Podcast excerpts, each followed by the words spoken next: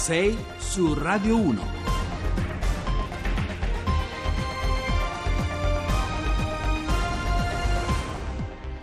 Bentrovati a 6 su Radio 1, buongiorno, martedì 21 novembre, sono le 6 e 7 minuti al microfono con voi come sempre Giovanni Acquarulo. Questa volta partiamo alzando lo sguardo dalle vicende di casa nostra per raccontarvi due crisi politiche molto distanti fra loro, Zimbabwe e Germania. Lo Zimbabwe è intrappolato in un pericolosissimo limbo dopo che il suo padre, padrone Robert Mugabe, per 37 anni ininterrotti al potere ha rifiutato di dimettersi e la Germania, Berlino, alle prese con il fallimento delle trattative per la formazione del nuovo governo, una situazione senza precedenti per un paese tradizionalmente abituato alla stabilità politica. Ma ci occuperemo ancora una volta di calcio con le dimissioni più attese della storia recente del mondo del pallone italiano, quelle del presidente federale Tavecchio, epilogo inevitabile di una storia sbagliata. E infine torneremo sulla delusione per la mancata assegnazione a Milano della nuova sede europea dell'Agenzia del Farmaco decisa con un sorteggio che ha ricordato più i rigori di una finale mondiale per stare nella metafora calcistica e che davvero ha il sapore della beffa. Di questo e di altro ancora parleremo insieme con i nostri ospiti e le nostre voci. E quindi come sempre io vi voglio ricordare i nostri contatti, gli indirizzi social per interagire con noi, le pagine Facebook e Twitter di Radio 1 Rai, su Facebook e sul sito di Radio Rai siamo anche in diretta streaming, lo sapete, con la nostra Radio Visione e poi l'hashtag sempre su Twitter, 6 su Radio 1 con il 6 e l'1 finale scritto a numero, infine il nostro contatto telefonico per sms, messaggi WhatsApp e anche messaggi vocali, il numero ve lo ricordiamo ancora una volta è il 335 699 2940 49. Vi aspettiamo. 6 su Radio 1. Cominciamo allora puntando la nostra bussola verso un angolo di mondo tradizionalmente lontano dalle nostre prime pagine. Lo Zimbabwe è ostaggio di una crisi politica, ve lo abbiamo anticipato, che per la prima volta vede in discussione uno dei leader mondiali più appunto criticati, uno degli ultimi cattivi della storia del Novecento, potremmo dire, Robert Mugabe, il capo di Stato più anziano del mondo, quasi 94 anni, di cui 37 trascorsi al potere. Ma cerchiamo di capire qualcosa di più di quello che sta avvenendo in questo Stato dell'Africa meridionale con il nostro Salvatore Sabatino che ci ha raggiunto in studio. Buongiorno Salvatore. Buongiorno a te Giovanni, buongiorno a tutti i nostri eh, radioascoltatori. È stata unanime la eh, decisione di avviare l'impeachment del presidente dello Zimbabwe Zimbabwe Robert Mugabe presa dal suo partito ZANU eh, PF. Mugabe sempre più isolato, lo ricordiamo, ha comunque convocato per oggi alle 9 una seduta del governo cui dovrebbero partecipare tutti i ministri del suo uh, governo. Eh, l'impeachment ha il sostegno anche dell'opposizione. Il partito ZANU PF accusa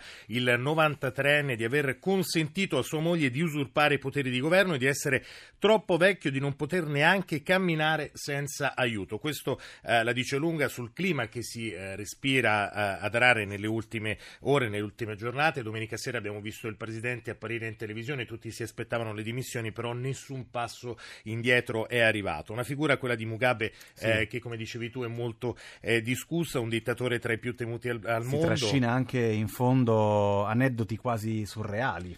Sì, lui è stato al potere per 37 anni consecutivi, come dicevi tu, un paese eh, che di fatto considera, o meglio considerava a questo punto di sua proprietà, tant'è che la sua storia personale di presidente padrone è costellata da eh, repressione eh, del dissenso, da persecuzioni delle minoranze, eh, da presunto accertate, eh, da violazioni umane di ogni genere, oltre che da corruzione presunto accertate, passate anche attraverso accuse pes- pesantissime di appropriazione personale di aiuti internazionali. Ricordiamo che eh, dopo dopo le elezioni del 2002 che sono state contestate dalla comunità internazionale, l'Unione Europea e gli Stati Uniti hanno deciso di dichiarare Mugabe persona non gradita, con lui anche la moglie e i suoi più stretti collaboratori. Furono imposte sanzioni. Eh, Salvatore, ci ricordiamo anche un passaggio in Italia di, di Mugabe. Sì, ci sono stati più passaggi in Italia, perché in realtà lui ha partecipato alla messa ai funerali di Giovanni Paolo II e uh, alla messa uh, d'inizio pontificato di Papa Francesco. Questo causò ovviamente molte polemiche polemiche, eh, la sua presenza insomma non fu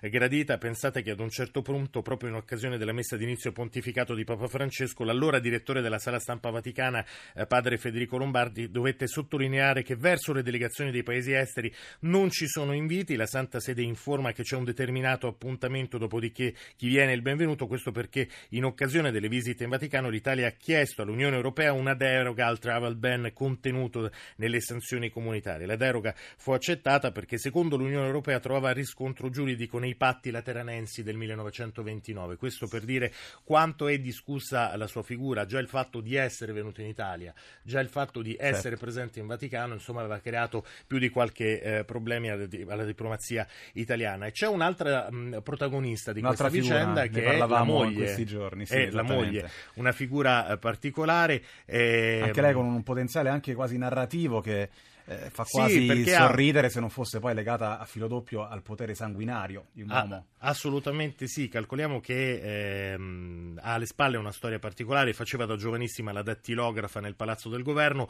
fu notata da Mugabe per la sua bellezza, i due divennero amanti, questo con il beneplacito, almeno così racconta Mugabe nella prima moglie del presidente malata di cancro, i due si sono sposati, hanno avuto figli ed è famosa anche per il suo shopping compulsivo, insomma una figura controversa anche anche lei molto più giovane del presidente Mugabe. Allora, grazie davvero a Salvatore Sabatino, grazie per essere stato qui con noi e buon lavoro. 6 su Radio 1. Abbiamo parlato della Germania che in queste ore è alle prese con una crisi politico-istituzionale senza precedenti, con le trattative per la formazione del nuovo governo, la cosiddetta coalizione giamaica fra i cristiano-democratici della cancelliera uscente Angela Merkel, i liberali e i verdi che eh, sono eh, naufragate dopo due mesi di negoziati. Ora stessa Merkel ha dichiarato che preferirebbe tornare alle urne, ma il presidente della Repubblica Steinmeier ha fatto però sapere che non intende indire nuove elezioni, almeno non subito. Proviamo allora a cercare qualche risposta, a disegnare i possibili sviluppi di uno stallo che è sicuramente una notizia destabilizzante per il quadro complessivo dell'Europa, per gli equilibri europei. Lo facciamo con Costanze Reuscher, corrispondente in Italia per il quotidiano tedesco Die Welt. Buongiorno e benvenuta. E buongiorno a tutti. Buongiorno Reuscher. Allora, eh, la prima cosa che le chiedo di raccontarci anche un po' il clima emotivo di un paese che sicuramente non è abituato come l'Italia all'instabilità politica.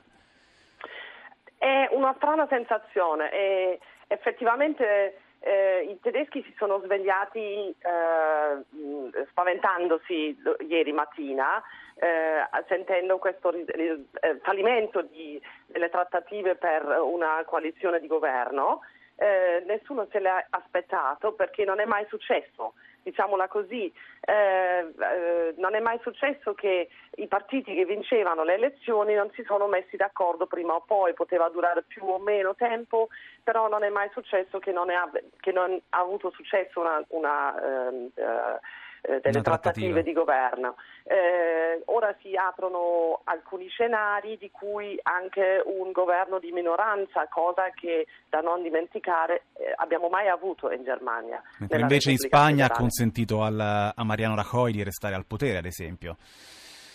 Esattamente, ci sono altri paesi, ci sono eh, paesi come Italia che hanno avuto altri governi eh, di questo genere eh, che potevano cercare poi i voti per ogni legge che dovevano decidere il Parlamento, ehm, eh, una, in, nel Parlamento, però in Germania questo non è mai avvenuto, si è sempre trovato una qualche maggioranza di governo.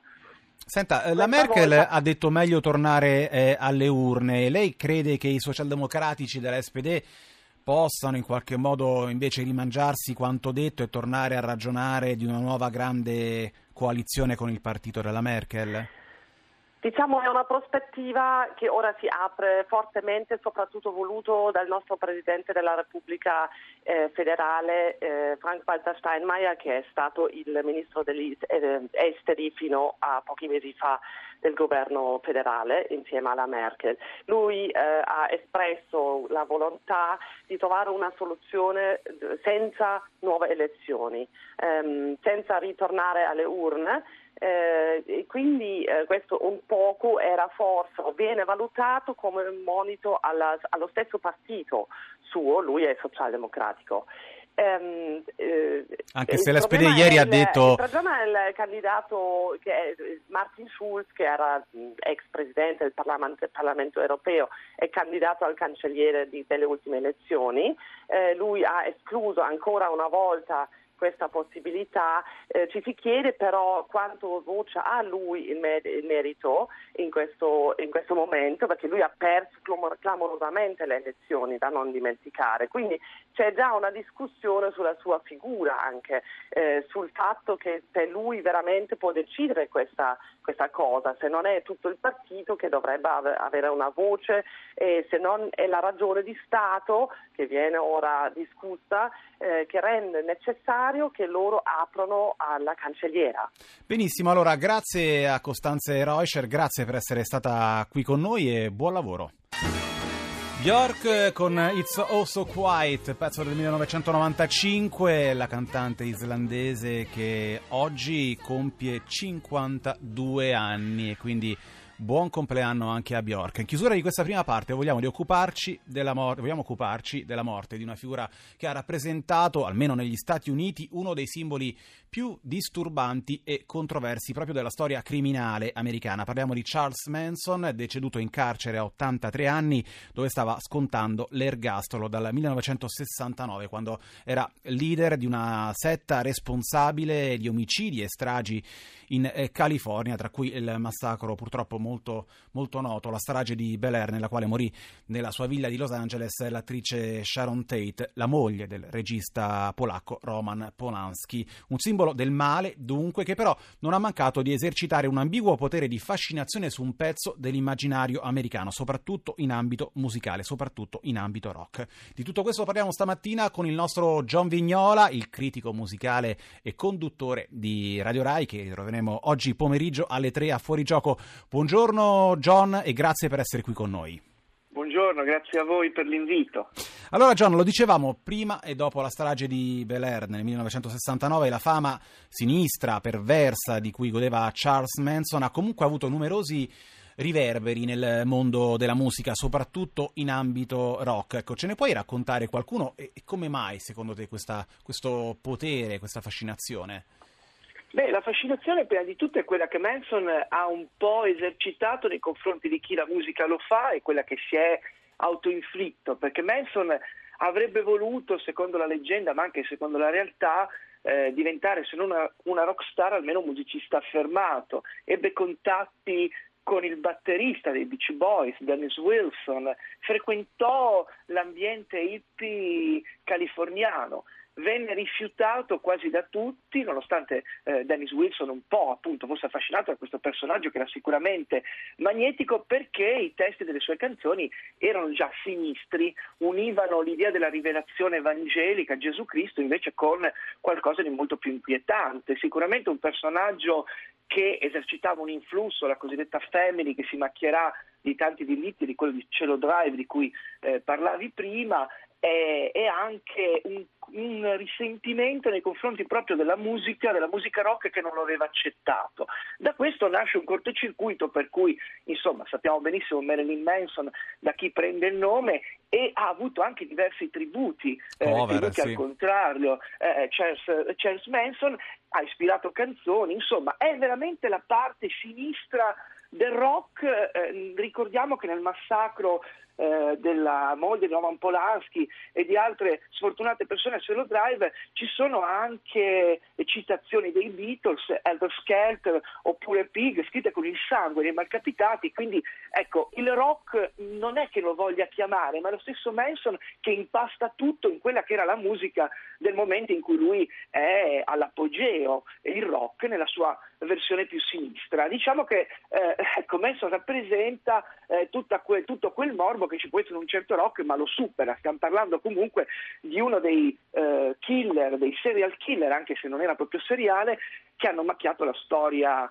eh, d'America, che hanno suggestionato, pensiamo al protagonista di Hit, Pennywise, che sì. anche qua è un altro serial killer della provincia statunitense. Ecco, quindi una, una, un killer che è diventato in qualche modo un'icona eh, pop, anche se personaggio fra i più ripugnanti della storia americana del dopoguerra. Anche oggi, secondo te, quel potere di fascinazione è ancora, è ancora vivo? Beh, con la morte di Manson sicuramente eh, questo, questo, potere si cristallizza, eh, poi più che di potere proprio chiamiamo, chiamiamolo un po' rappresentazione. Manson l'ha anche alimentato facendosi tatuare per esempio il simbolo della svastica sulla fronte, scrivendo una lettera, una lettera senza risposta qualche anno fa a Marilyn Manson. È la cattiva coscienza più che del rock degli Stati Uniti d'America. Eh, se volete, che genera tantissimi serial killer. Benissimo, allora grazie a John Vignola che tornerà oggi pomeriggio, ve lo ricordo, alle 3 a Fuori Gioco con Guido Ardone e Gianluca Santoro. Noi invece torniamo subito dopo l'Onda Verde.